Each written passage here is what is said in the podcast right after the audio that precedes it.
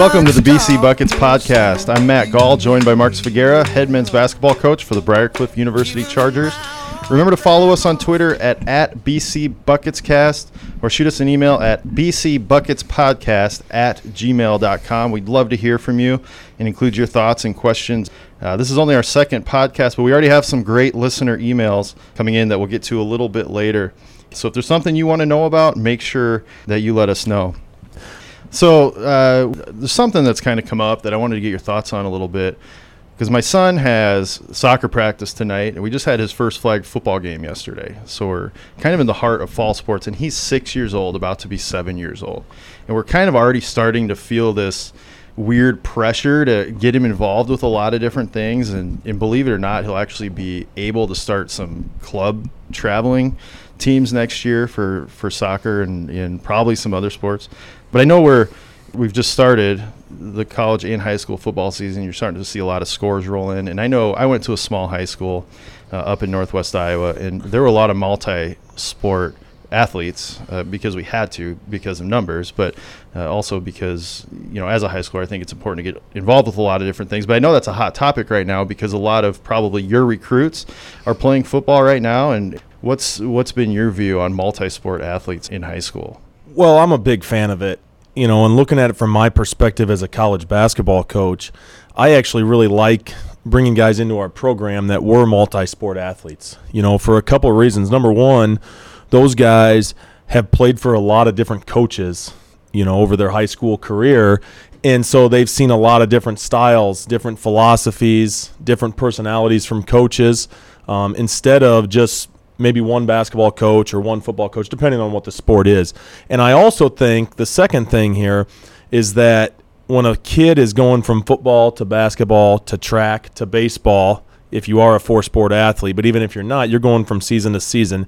And when you do that, you never can put 100% of your time, effort, focus, intensity into one sport. And when you get to college, you're going to be able to do that. And so I think your ceiling maybe is a little bit higher and I think the ascent to get to that ceiling can be a little bit quicker as well. And, and some of the really good players we've had over my time at Briar Cliff the last seven, eight years have been multi sport athletes. Now, I'll flip that on end. It's not the be all end all because we've had some outstanding players who were strictly basketball players too. Um, but the majority of our guys probably have been multi sport athletes. I think it's good. And, and you talked about, you know, you came from a small school. And I think it's probably more of a necessity at smaller schools that you came from. I came from a little bit bigger school. We had about 900 students at my high school, and maybe didn't have quite as much of that. Um, maybe some more guys who were singularly focused. Well, and you know, it, it's coming into a small college then, which you know is what Briar Cliff is comparatively to some others. There's an opportunity to participate in a lot of different things, including like intramural sports and those sorts of things. So, does that philosophy change a little bit once they're on campus and they've got you know responsibilities to your program as far as getting involved with intramurals or, or going out and, and playing ultimate frisbee or whatever it is that guys want to do in their spare time? Yeah, we talk to our guys a lot about when you're a member of a college program, whatever sport it is. You know, first and foremost, your academics need to be a priority. But from there, any kind of intramurals, anything like that needs to take a back seat. And, and, honestly, I'm a little skeptical of our guys playing intramurals because of the chance of injury. Mm-hmm. You know, and that obviously would not be a good situation.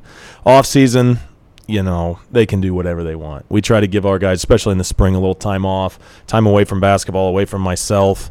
You know, just refresh yourself a little bit, and whatever that is, go do it. Right. Yeah. Um, you know, and from a multi-sport perspective in college, it's really hard you know, and we've had some guys in our program that maybe they ran track when our season was over, they played golf, uh, but it's really hard to do bo- to do multiple sports, especially with basketball because our season's so long. You know, we'll start doing basketball specific workouts this week, and hopefully our season goes through mid March. You know, and that overlaps literally every other sports right, season, right. and so it's really hard. It's certainly people who have done it, people who have been really successful doing it. Um, I do think it takes a pretty special mentality and focus and drive to be able to do something right. like that at the college level. Yeah. Yeah. And, you know, as a parent, like I said, I'm, I'm talking a little bit as a parent, and I've got two little kids, a six year old and a, a five year old. and you think you have a philosophy on, on how you want your kids to you know find things that they're good at and, and you know there's certainly things that as a, a dad I want my both my kids to hopefully participate in but you find that there's things they want to do and then you find that there's things that they're good at and those aren't always necessarily the same thing. So it's kind of a it's been a real I guess eye-opening experience to now that I have kids who are old enough to start to be in that those positions to feel out a, a few different things to want to encourage them to pursue a lot of different things but also hey you, you're good at something you've clearly got a talent here that's something we want you to foster if if they want to do that so i don't i'm not really asking you to, to comment on that but it's just well and, I'm, and and i'm the worst person to ask for parenting advice so um, probably a good idea on your part yeah but no, I, I appreciate that information, and uh, you know, certainly good luck to any and all high school students out there who are listening to this and are in the middle of their season. And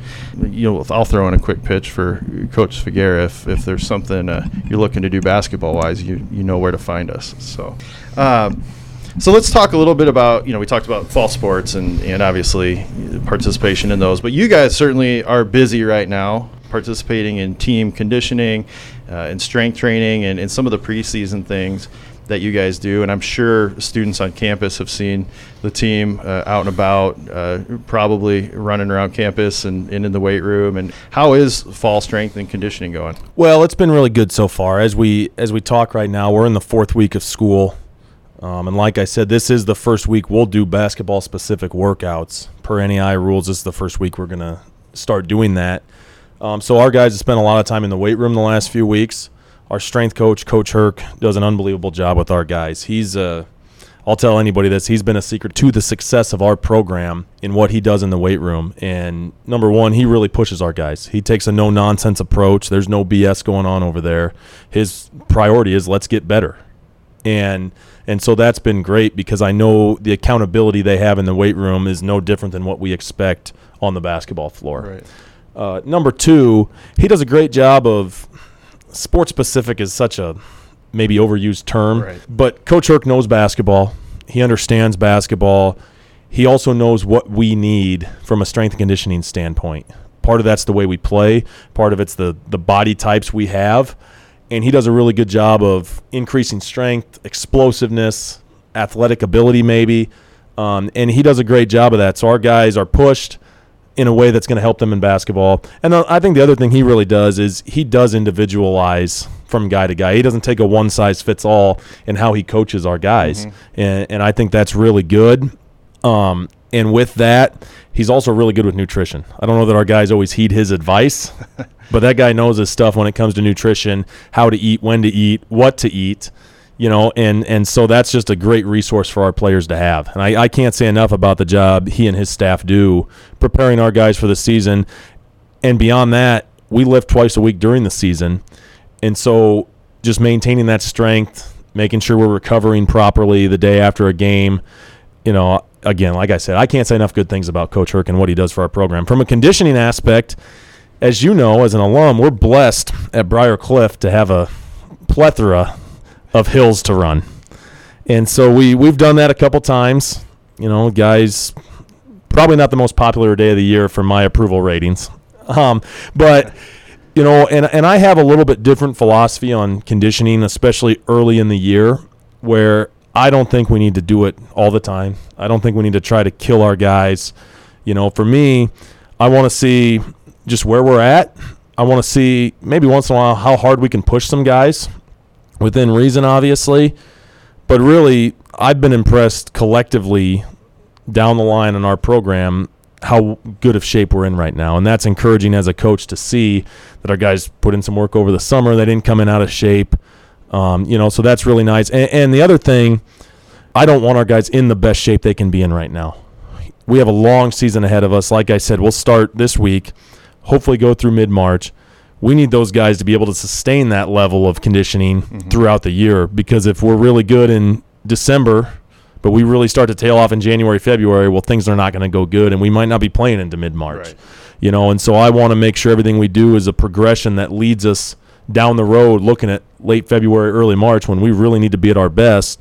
Are we in our best shape, and can we can we push some guys minute wise and all that? And that's kind of how we go about strength conditioning right now Coach Herc, I know you talked about the work he's done with your team, but I was at the opening uh, football game a few weeks ago, and he's the best hype man I think you can have on your sideline, getting the guys ready to go. Any chance you can get him on the bench for some of your games? You know, it's interesting you bring it up because he and I have talked about that, and I told him I'm all for it anytime. I'm also need to be cautious of his time. He puts in a lot of time. He works with every single athlete at Briar Cliff, and I know he works some long days and some crazy hours. And I don't want it to be a situation where he thinks he has to be here for every single basketball game. Certainly would never expect him to travel with us. But at the same time, in terms of getting our guys physically prepared and even to a point mentally prepared and how he can warm them up and get them loose and ready to go, it'd certainly be an asset. How long's he been around or working with your team? If I'm not mistaken, this is his fourth year. Okay. Years start to run together for me, but I'm pretty sure this is his fourth full year at Briar Cliff. Okay. So that's been good too, having some consistency and Absolutely. Yeah, and you mentioned the hills. I think every program here uses those hills, but I just got to think in 1932 we had to have some of the best well-conditioned nuns on the face of the planet. There's no doubt about that. Yeah, yeah, and hopefully you know they they had uh, sports in mind when they picked the location. So. Uh, so we'll we'll turn a little bit from fall strength and conditioning, and talk a little bit more about the uh, roster, the upcoming roster. And I know it's still early and you're evaluating a lot of different things with a lot of uh, guys, but we'll talk about who we've got coming back this year and then maybe just talk a little bit about the recruiting process and the recruiting class in general. But each year you've been able to bring in a lot of, of freshmen into the class. What does the process look like to get those guys acclimated and uh, how important is it for your upperclassmen to help bring them along? I think that's the most important part of it is is how those new guys in the first couple weeks, first month of school interact with our returners. And that can be sophomores, that could be seniors. I want them to feel a part of our family from the get-go. And we're fortunate that our our older guys, our returners have done a great job of that. You know, it's not uncommon to walk in the cafeteria and see a couple seniors with four or five freshmen sitting there and I think that's a credit to our guys and, and the culture they built in our program and the family atmosphere they promote within the program. Um, but I think that's the most important time, maybe, is that first month, five to six weeks, where they feel a part of something, even when we're not doing basketball workouts. Mm-hmm. Like I said, you know, the first three weeks, we did really nothing basketball related. At least that was mandatory. They play on their own and they can shoot on their own. But the older guys really set the tone for how that culture is going to be and how we're going to integrate new players, you know, because like you mm-hmm. said, we have a lot of new guys. We have 17 freshmen right. on our roster right now, and, and I think 16 returners. So the returners are actually the minority, but we've got some great leadership within that returning group um, and guys that have really helped build the culture and, and foster that culture throughout their time here. I was when I was looking at the recruiting class, I was excited to see some some talent from extreme Northwest Iowa up in Lyon O'Brien County area. Uh, seeing us get some of those guys because I I went to Spalding Catholic High School in Granville, which sure uh, no longer has a high school, but every year for districts, we'd always get paired up with a, a, northern team. So we were always getting stomped first round of districts by George Little Rock or Boyden-Hull or, or Okoboji or somebody up there who else, whoever was having a, a, good year, it seemed like, is who we'd always get matched up against. But I know there's a, a ton of basketball talent up there, and it's, it's nice to, to get those kids down here. For sure. And I'm going to get off topic real quick you have a high school that no longer exists, and I went to a college that no longer exists. So, you know, you and I might be a little kindred spirits yeah. in, in that way. Um, right. But you're definitely right. Northwest Iowa basketball, when I got to Briar Cliff in 2011, I'd heard a lot about it. I went to college, played with a couple guys from Northwest Iowa, and they always talked about, you know, the Siouxland Conference, you know, the War Eagle Conference. It, it's awesome. You know, the basketball is so crazy and I always kind of took it with a grain of salt. You know, I had my Omaha bias. I grew up playing great basketball in Omaha. And then one of the first high school games I went to in my time at Briar Cliff was Western Christian at Le Mars. Oh, right. You know, a huge Lakes Conference showdown in Le Mars old gym. And it I saw what they were talking about right. that night. Yep. And and people in this area are crazy about basketball. You know, Sioux City's no different in that regard and the people who support our program are no different um, in that this is a basketball area, and I think Iowa's a basketball state. Mm-hmm. You know, I, I would I would expand that out of Northwest Iowa and talk about the amount of players we've had from all areas of the state over the past seven, eight years that have been outstanding players. Mm-hmm. You know, there's not really a region that we haven't had a really good player from. And that speaks to how good the basketball is in Iowa. And it's obviously, you look at our roster, it's very Iowa dominated, you know, and that's, that's because I think if we can get some of the best players from Iowa, we can have a pretty good chance at success at Briar Cliff. Yeah, bringing up Spalding, that brings back some memories of slamming into the brick wall that was about three feet off of the baseline in the gym. There wasn't a lot of room to to uh, move around. Well, I have to admit, I was never in Spalding Catholic High School, so I have no clue what you're talking about. Oh, man. But okay, there's nothing I Nick love more. Nelson knows. Ask Nick. I think he's got some. We're, we'll ties. bring him on the show sometime, Yeah. and we can talk Northwest Iowa gyms. absolutely. Because there's nothing I love more than a unique old high school gym. Oh yeah. and, and the new ones that are built they're awesome and they're glamorous and this and that when it comes down to it give me an old school 1950s gym with tight baselines and student section right on top of you for my money it's no better Oh yeah, Hinton had a great gym when I was playing. Uh, Clay Central Everly up in uh, Royal, Iowa. they had one of the best nicknames for a long time i think they changed it now They're the Mavericks now. they used to be the cattle feeders Okay. i know All that right. because my college basketball coach is an alum Oh, okay. and uh, so cattle feeders great nickname Yeah, yeah, definitely. So, how do you feel overall about the recruiting class you brought in? Do you feel like they filled some gaps? Because just talking a little bit about guys that graduated, uh, I want to talk about them real quick. Uh, we had Blake Wilchin, uh, who was a, a hard-nosed defender, a guy who who brought a lot to the post, and I think a guy that surprised some people when he kind of came out of nowhere to to be such a strong defender, but also a very capable post scorer. Um, Josh Belling, who is a, a physical mismatch. Uh, a lot of people might not know this, but I mean, he shot over 40% from three. Great shooter.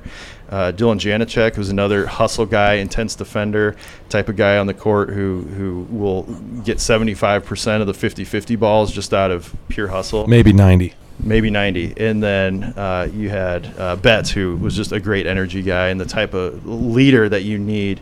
Uh, and he really embraced his role you know of, of being the guy who was on the sideline most of the time. But uh, he was there for his teammates and when you needed him on the court he'd be there too. So you had to fill some of those holes, and obviously you're going to ask some of your returners to do that, but you're certainly always preparing for the future. So, what's your sense of these guys coming in? What types of skills do you see that, that they're going to bring? Well, I think if you look at this group of guys, and I, like I said, there's 17 of them. You look at them as a collective group. I think first and foremost, it's a talented group. A lot of guys who were all state or at minimum all region type players in high school. Um, you talk about a bunch of winners. I believe nine of them played in their respective state tournaments. One of them won a state championship. Um, you know, and so having guys like that coming into the program that have come from successful high school programs that have had individual success, I think that fits well with what we've done. And at the end of the day, if you know how to win, that's a huge attribute. And that's something that I don't think you can really teach as a coach. And if you already have that when you get here to Briar Cliff, all the better. You know, I think it's a versatile group. It's pretty guard heavy, which is probably no surprise to a lot of people because of the way we play. We play pretty guard heavy. Um, you know, and it's like I said, I think it's talented. I think there's some guys that are going to have the opportunity to help us pretty quickly, if not right away. You know, but at the same time, as a coaching staff, we really haven't been on the floor with them yet. And you learn a lot when that happens in terms of how fast does a freshman pick something up that we're doing? How does a freshman respond when they're having a bad day or they deal with some adversity? Or something as simple as how do they respond when I yell at them the first time? You know, you just don't know those Right. things. And, and when we do, we're going to know a lot more. And, you know, a few weeks from now, you and I might be having a different conversation and, and, and all that. But I'm really excited about this group from a personality standpoint. They've been awesome. You know, there's some huge personalities in the group, which is fun. Um, and I, some people would say I have a pretty big personality, so I think I generally gravitate towards people like that and like being around people like that. But they've been awesome so far. I think from a character standpoint, they've been outstanding. And uh, we're excited to get rolling with them and, and see what they have. Obviously, there's going to be a huge uh, change just in the pace and, and the uh, physical play of, of transitioning to college basketball. And I know, obviously, with strength and conditioning, they're starting to get a taste of maybe how how much more intense it might be than it was coming from high school. But are there ways you can simulate the intensity of a college basketball game early before you know you even get into practice? Well, I think it starts in the weight room, and like I already said, Coach Herc he pushes the guys, and it's an intense workout every time they're over there, and they're held accountable to make sure they're giving it their all. So I think that definitely helps. Um, as we get going here and we get into practice in a couple weeks, I think our guys would tell you our practices are pretty intense. We really get after it. We simulate a lot of game situations, and that's not the same as in the moment in front of a couple thousand people. But you put them in those situations and see how they can react when there's a little bit of pressure on the line even if it's for something as simple as you have to run a couple up and backs if you lose a drill, right. but you see who the competitors are. You see who really thrives under those circumstances, and that's fun to see. You know, and I, I think every freshman has a moment in their freshman year where they figure out college basketball, and it, it's different for everybody. You know, and every guy has a something different that's the big adjustment for them whether it's the pace of play like you brought up whether it's the physicality of play the intensity the amount of information that coaches are relaying to them. And when you figure that out i think college basketball is pretty easy. The hard part's figuring that out. Right. Well, and, and so switching over to what you are bringing back, and I know you're a coach, and what you're going to say is that you know every season's a new season, and you got to look at your makeup of players and and uh, kind of figure things out from square one in a way. But that said, you know, I think anyone who's followed the program understands there's some exciting things coming back. And, and to talk about that, you've got uh, over 60 points a game, uh, over 70% of your offense coming back uh, this winter. Three of your top four rebounders and four of your top five scorers. So even though you lost, you know, some really important guys that I talked about just a minute ago, there is some excitement about the guys you have coming back. Um, the Erdmans, Wolves, Lambs. I mean, you could go down the list. There's just a lot of talent on your squad this year. So, looking at what you have coming back, have you seen you know some growth over the summer where some of those guys are maybe adding a new wrinkle to their game and not to give anything away to any opposing coaches who might be listening here to this but you know returners you're looking for a lot of growth in those guys too. So what are some good things you've seen? For sure you know and you and I talked about our summer last time and a lot of guys it's one maybe even it's a little thing that we're really trying to refine or improve or add to their game and I've been pleased with some of our top returners and, and how they approached that and how they improved what we were trying to work on. And you, you talk about the scoring. Obviously, you know, Erdman, Wolf, Lamb, those guys scored a ton of points for us last year. And, and Eric Eric Erdman as a senior now is a, a two-time third-team All-American. Jay Wolf was an honorable mention All-American last year. Jackson Lamb was a second-team All-GPAC guy. And then the guy who was our sixth man for most of the year, Ethan Friedel, going into his sophomore year, he was an honorable mention all GPAC player as a freshman, which that's not all that easy to do, you know. And he was a pretty volatile scoring threat for us off the bench last year.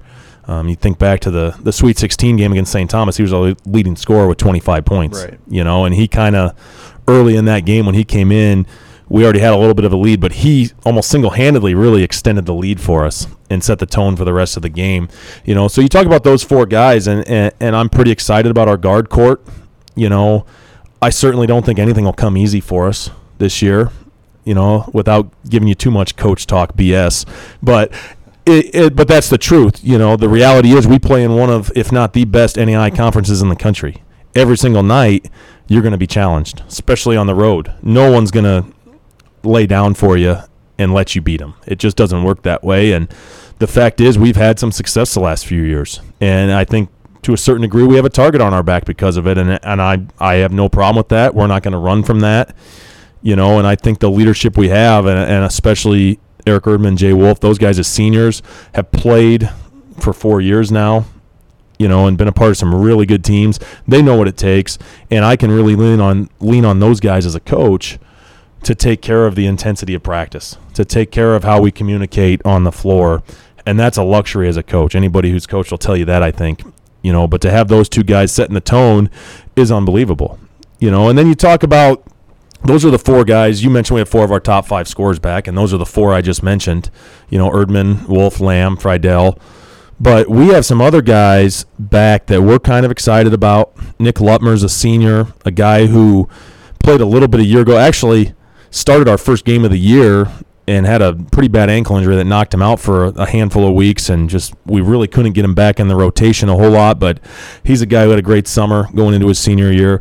Jeffrey dobinson's another senior who he's played his whole time kind of been a sometimes he played sometimes he didn't very reliable very dependable but he had a great summer going into his senior year as well so we're excited about him you know and then we have some other guys that we'll see we have some guys that maybe need to step up from year one or two to year two or three. You know, Austin Ropeman comes to mind, was our backup five man last year as a freshman, and I think Austin's expanded his game in the offseason. I think he's more confident. He was a very efficient scorer around the basket for us, you know, so we're expecting some big things from him this year. And then there's probably five, six other guys, and we're not going to go through them one by one, that are going to have a great chance to help us in some way, shape, or form and, and that's exciting to see guys like that step up that maybe didn't play right away as a freshman or sophomore. You know, you look at last year's class. Look at Blake Wilchin. You brought him up a little bit ago. Didn't play till he was a junior. Josh Belling, Dylan Janchek, Jared Betts didn't play till they were seniors. And having guys like that in the program as returners that understand the culture, that thrive in the culture, and then get their chance and run with it. I think that's so awesome to see. And, and, like I said, it goes beyond that last year's class. We've had a ton of guys who really thrived as seniors over the last four or five years, and, and I expect nothing less this year.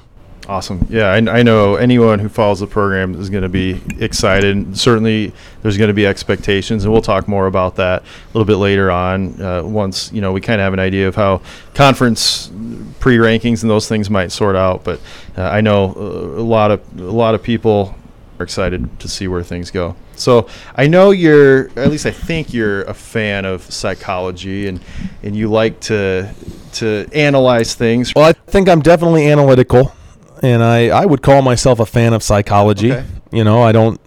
I don't know all the fancy words that I can't pronounce about it, but uh, I think as a coach, you have to have a little bit of a background with that and understanding of what make, makes people click. You know, so Well, I think I know where you're going, and I like it. Let's put you to the test. Yeah, I- we talked about doing this, and, and I didn't tell you we were going to do this, so maybe I'll catch you a little bit off guard here. But let's do a little word association, and uh, I'll I'll give you a name or or something else, some idea or or place or person, and I just want a one word. What first comes to mind when you think of this?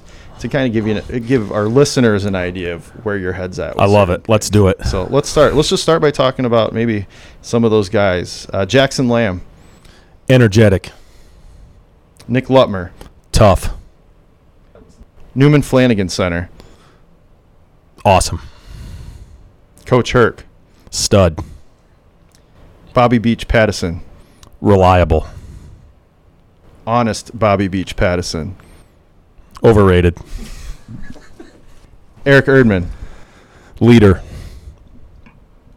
Jay Wolf, stud, Ethan Friedel, excitable, Jeff Dobbinton, steady. Coach Ron Schultz, I hate to use the same one twice, but steady is perfect for Ron Schultz as well. if it works, it works. GPAC, Grueling, graduate assistant Chris Davis, strong in convictions. And I know that that's not one word. I don't have a great uh, synonym for that, though. If you have one, This hey, this is Let me know and I'll use it. This is not uh, English or math, so we're good.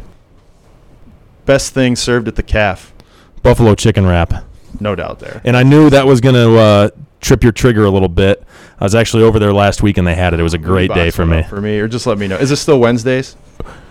It used to be Wednesdays that they would serve those for lunch. Well, we're going to have to defer to Bobby. He eats over there every day or almost every day. Is that right, Bobby? Wednesdays? Wednesdays, okay. So right. maybe you I'll- and I I'll need to up for discuss the next episode on a Wednesday in the cafeteria and have a buffalo chicken wrap. You know, I might just take you up on that. So if any students are listening to this and you have a extra guest pass for the cafeteria that you can send my way, please do that. So now we're going to try a couple new segments here that we're going to try to do every episode of the BC Buckets podcast. And those are getting to listener emails and shout outs, as well as some shout outs from myself and Coach Svagera. We have Jake Built to thank for this first question. Thanks, Jake, for uh, sending this into us. And this one's for Coach Svagera. Coach, if you could put four WWE or WCW entrances up on the Mount Rushmore, which ones would they be? That's a great question. That's a great question, and a little. First of all, does that mean you you're a fan? let's say I was a fan back in the '90s, as I was growing up. Um, I can't say that I'm a I follow it anymore at this Okay. point, but I was a huge fan, and one of my favorite things about WWF or WCW was the entrance songs. I'm a music lover. I loved the pageantry of it and the theatrics of it. And just to give you a little background on this question, Jake was one of our student coaches for a handful of years, if I'm not mistaken, 2012 through 15. And he and I, along with one of his classmates, Zach Otting, had numerous discussions about 90s wrestling. And so that's where this comes from. And it's it's a pretty easy answer for me. First and foremost, you have to have the Wolf Pack. I think that's the best song. The Howling Wolf to start, awesome. You know, they had their own little hand. Kevin Nash and Scott Hall, is that right? Scott Hall, um, Buff Bagwell. Okay, yeah. You know, they split from NWO and created Right. their own Wolf Pack. Oh, you know, when when Hulk Hogan, at the time known as Hollywood Hogan, was running NWO, they kind of split off. Right. But I always thought that one was awesome. And a little GPAC side note: for years and years, dating back to my time as a player, they don't do it anymore. But Nebraska Wesleyan used to have that as their run-out song for basketball, and so it was awesome. Got me Yeah. jacked up when I was a player, no doubt. Okay. So that one's definitely on there. I think you have to have Hulk Hogan. I'm a real American. That's a Uh, timeless classic. Probably the face of wrestling for an entire generation and beyond. That one needs to be on there. I'm going to throw D-Generation X in there. I was a huge fan. There was obviously a little part of that we're not going to talk about that uh, was a big deal when I was in middle school and was actually banned from my middle school. And if you know wrestling in the 90s, you know what I'm talking about. And then my fourth one, and this is a bit of a wild card because there's so many good ones. I'm going to throw Ric Flair out there Of course. because a good Ric Flair woo is hard to beat. right. And that was part of his entrance. That's my top four right there. uh, you brought up NWO. So when Sting went to NWO, well, let me back up. I'm from Sheldon. I grew up in Sheldon, Iowa.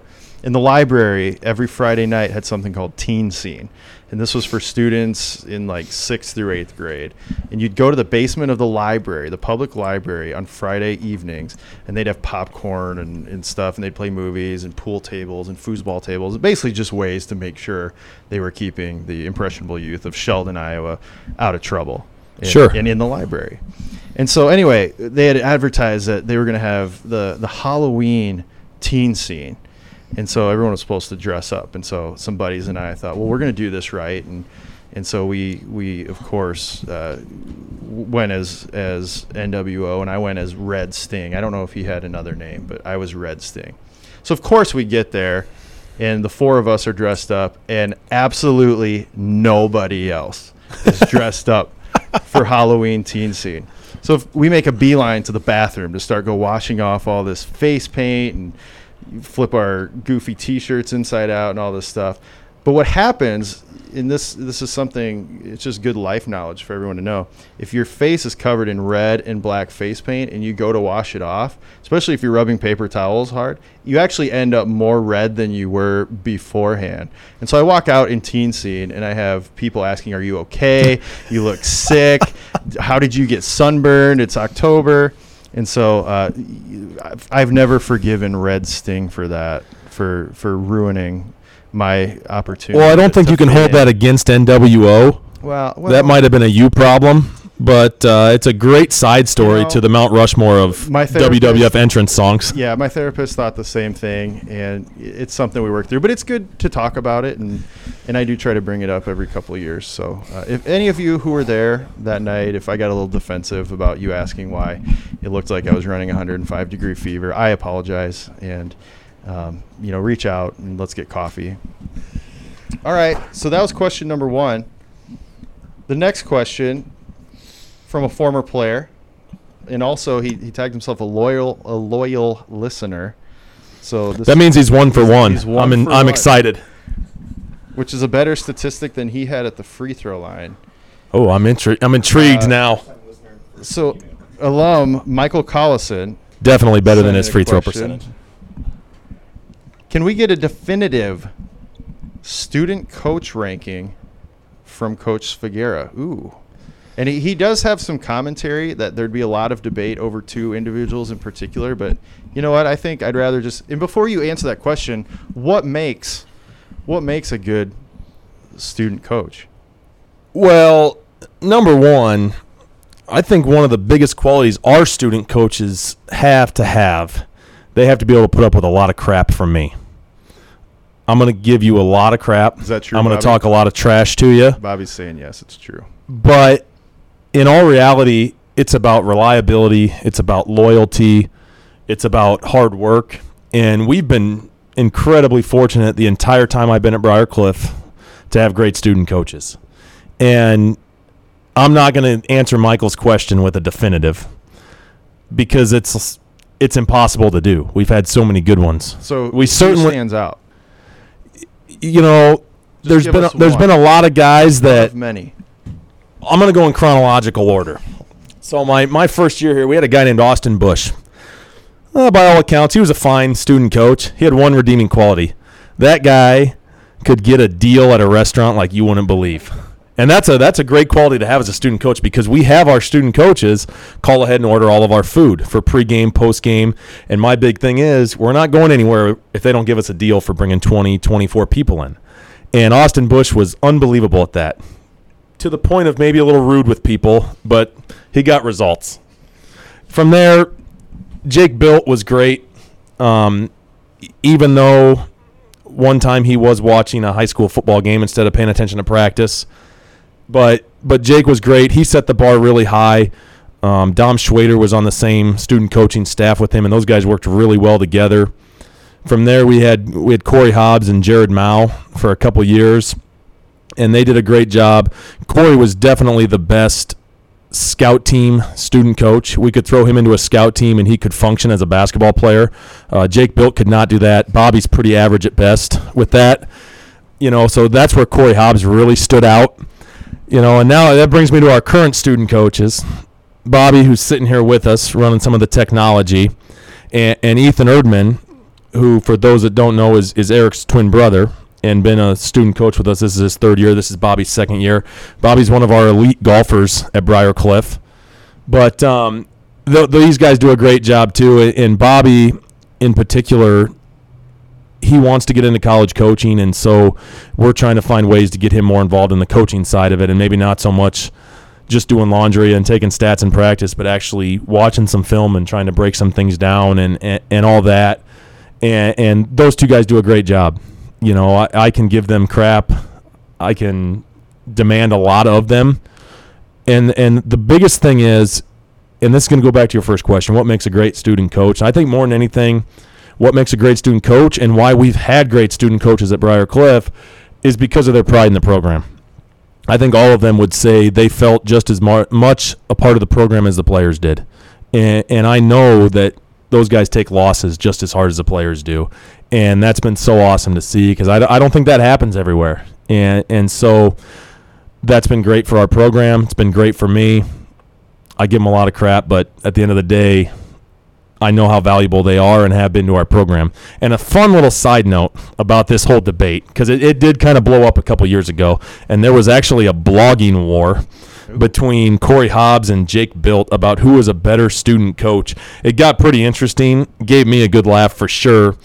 But I think at the end of the day, this is a debate that doesn't have a definitive answer because you're splitting hairs. Mm-hmm. That was a, a very good diplomatic answer by Coach uh. And once Bobby leaves, we can talk a little. Yeah, we'll really about it. bash Bobby when he's not listening in on the headphones to my left. All right, now we'll do some shout outs. And first, we'll start with a shout out we actually got through Twitter. This was from Jay Wright, former Briar Cliff assistant coach Jay Wright at J underscore Wright 20. He says, Let's get a shout out to the Ronimal, aka the Ron Schultz. The Ronimal. Is that an official nickname? I think we'll call that unofficial. Okay. you know, Coach Schultz was a guidance counselor at Heelan for quite a few years. is retired from that in the past couple of years, but a lot of the administration and teachers and coaches at Heelan refer to him by that nickname, the Ronimal. And Jay Wright's one of those. He was the dean of students at Heelan for a long time. But uh, yeah, Coach Schultz, one of those guys, he could get a shout out every week for what he's done for the program as a player and a coach. So right on, Jay. I'll give a shout out to the Briar Cliff women's volleyball team. They just went three and one out in the Denver area at the Johnson and Wales tournament. They beat Johnson and Wales University, Pacific University, and uh, George Fox University. So a successful business trip for those ladies. Yeah, it's a great weekend for the volleyball team. You know, that's a put a lot of miles on, and and it's not always that easy to spend 10, 12 hours in a bus and get your legs back, especially changing time zones, changing altitudes. So, definite shout out to them for going three and one this weekend you know, and I'm going to give a shout out. I'm going to go a little different direction. I'm going to give a shout out to our seniors in the basketball program because these first few weeks of school, the coaches haven't been all that involved because we can't officially coach the guys yet. And the leadership they've showed, the intensity they've worked with and demanded of other people is exactly what you want as a coach. And I think it set the tone for us to get into more basketball specific things here these next few weeks. Shout out to my son, six-year-old first grade flag football player, who uh, this weekend had a a 20-yard run, which converted to a 100-yard field is basically a 75-yard run. Well, that's and great, and and by hearing that, I'm going to make an assumption that athletic prowess in your family comes from mom. Uh, yep, she was a track runner here at Briar Cliff. Uh, I was an intramural an intramural volleyball champion. Just so we're 100% clear, I feel like what you just said was uh, a little bit of a backhanded compliment. Absolutely, it was. So I just want to make that clear, um, and a solid intramural basketball performer. So just so everyone is 100% uh, knowledgeable on that. That might be a whole topic for another show. We'll talk about that another day. Yeah. Uh, but yeah, he had a great run. Uh, had it, caught his first pass, which again converted to a hundred yard field is probably something like an 80 yard gain, uh, and then he also played some some QB and and did did fine there. So, uh, Coach Wagner, if you're hearing that, uh, give my son about I don't know 12 more years, and he'll be ready to go for you. I like it. All right, I've got one last shout out today, Matt, and that goes to Bobby Beach Pattison, our student coach who previously mentioned is sitting to my left running some of our technology and he does take a lot of crap from me took a lot from the both of us today part of it his own fault for being late. But uh, shout out to him for helping us out, giving up part of his Sunday to help us do this and uh, get this ready to go for Tuesday's release. Awesome. Yeah. And thanks, Bobby, for helping us out here one final shout out here uh, Kevin Pottebaum, the new sports information director for Briar Cliff University. He's sitting here in the room with us, actually, and we're going to try to get him involved as much as we can with the podcast. He's going to be our stats and information guy, and it sounds like he's actually maybe got some uh, information for us here today. Kevin, what do you got? Well, uh, again, hello, this is Kevin Pottebaum. Um, and we talked about, you gave the shout out to the volleyball team. I think everyone on campus right now is feeling the excitement of the shout out to the Briar Cliff football team, starting off 2 0 for the, for the first time in program history. Um, just came away with a 29 point victory over number 25 Dakota State. And um, I know Coach Svagera has some strong feelings about me saying it's a 29 point victory and not extending that more, but that's another story. But we, we were looking at that, and so 29 points, second largest margin of victory in Briar Cliff football history. 30 is the most. Uh, so I was going to challenge coach to figure out how many times last year was your squad able to win by at least 30 points? That's a good one, Kevin. And I those people who know me, I'm kind of a stat dork and I have a great memory. Um you might have me stumped. I think we had one. Am I close? One is the correct answer. Okay. And now the tough part comes who was it against? The one that sticks out to me would have been mid February. We played Concordia at home and jumped on them early, and I'm guessing that's the one. Am I right? He jumped ahead early and won by 28. All right, so that's not it. You got me here. No, I know what it is early season, November, early in GPAC season, we beat Doane pretty bad here at here at the Newman Flanagan Center. Ding, ding, ding! We have a winner. A 32 point victory on November 15th against Doane.